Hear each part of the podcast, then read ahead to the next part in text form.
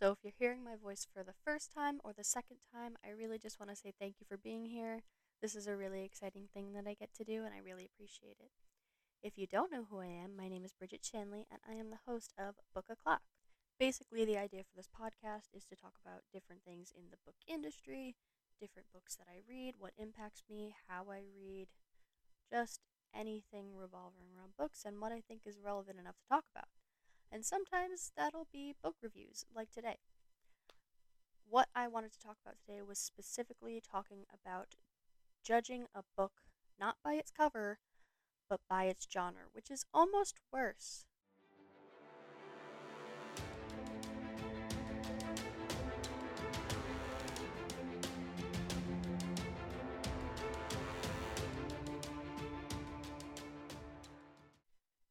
This genre is specifically romance.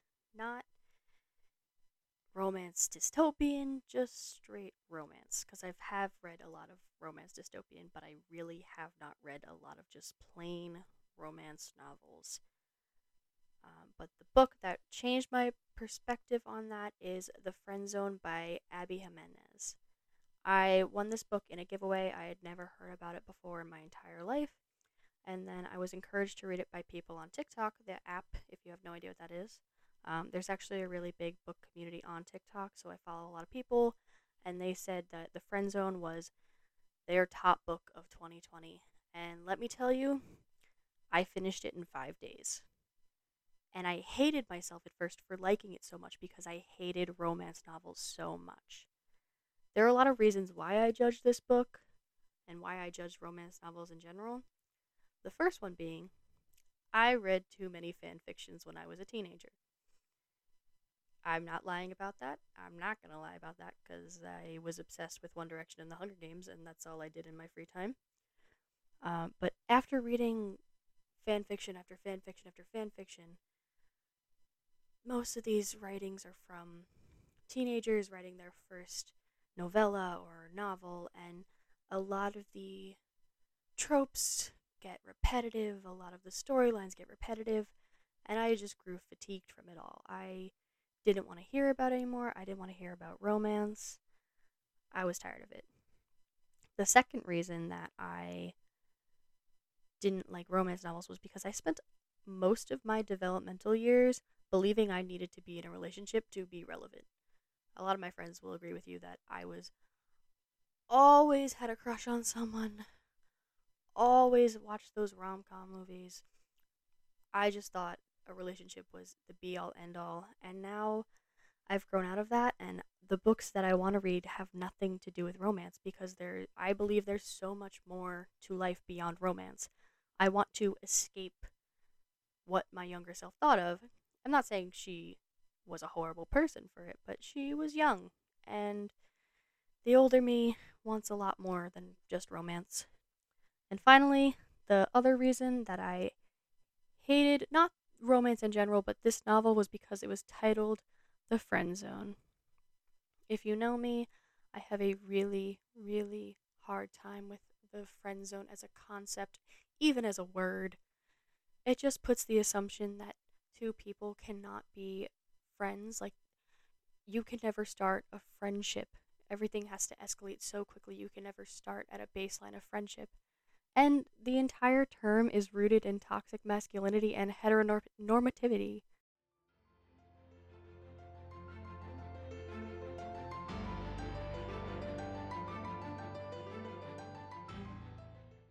I couldn't really tell you what caused me to pick up the friend zone. I know I said people recommended it to me, but I usually don't jump at recommendations like the second they're handed to me. I just knew I owned this book and I thought, why not give it a try?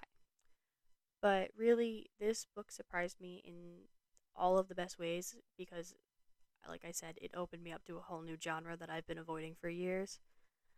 To give you a brief synopsis of what the Friend Zone is about, it is about a girl named Kristen and a boy named Joshua. It is told from both of their perspectives. Kristen is um, about to embark on a partial hysterectomy because she's been dealing with horrible, horrible reproductive issues since she started her menstrual cycle. And Joshua is a boy that comes from a huge family and wants to have a ton of kids. And it basically just explores the ins and outs of their relationships and where they end up. If you've also had a hard time getting into romance like I have, this is a really good place to start because this is a new adult book rather than a YA romance. It mentions, dare I say it, sex.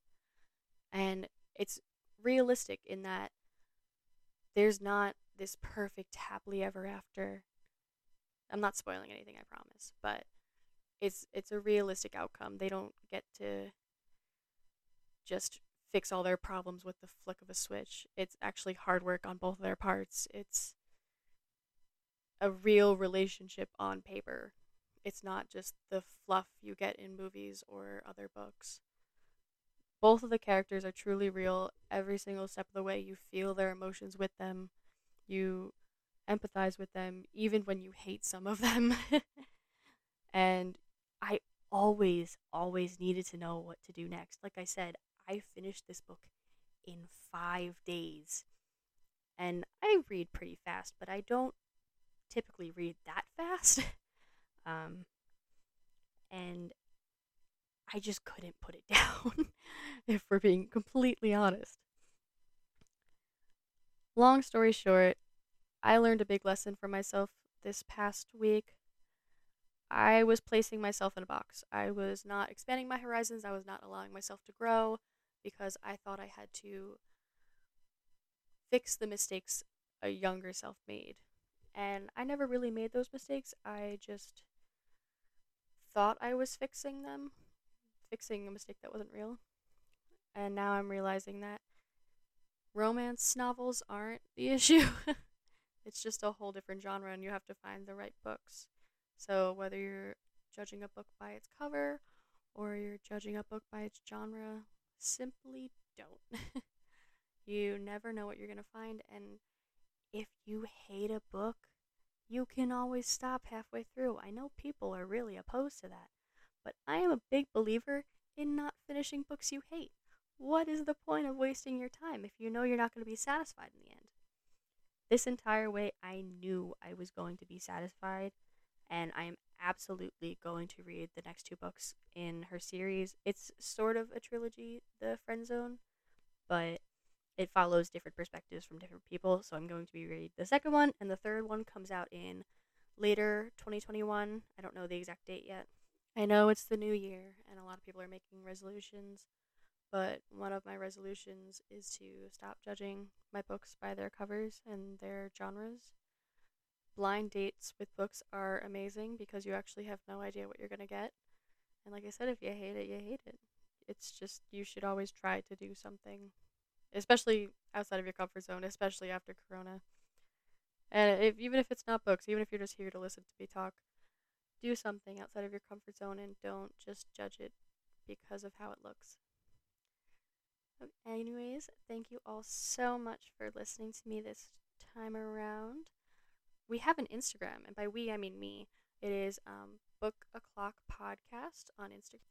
If you ever have any suggestions for things you want to hear about from me, please, please, please shoot me a DM or comment on one of our pages.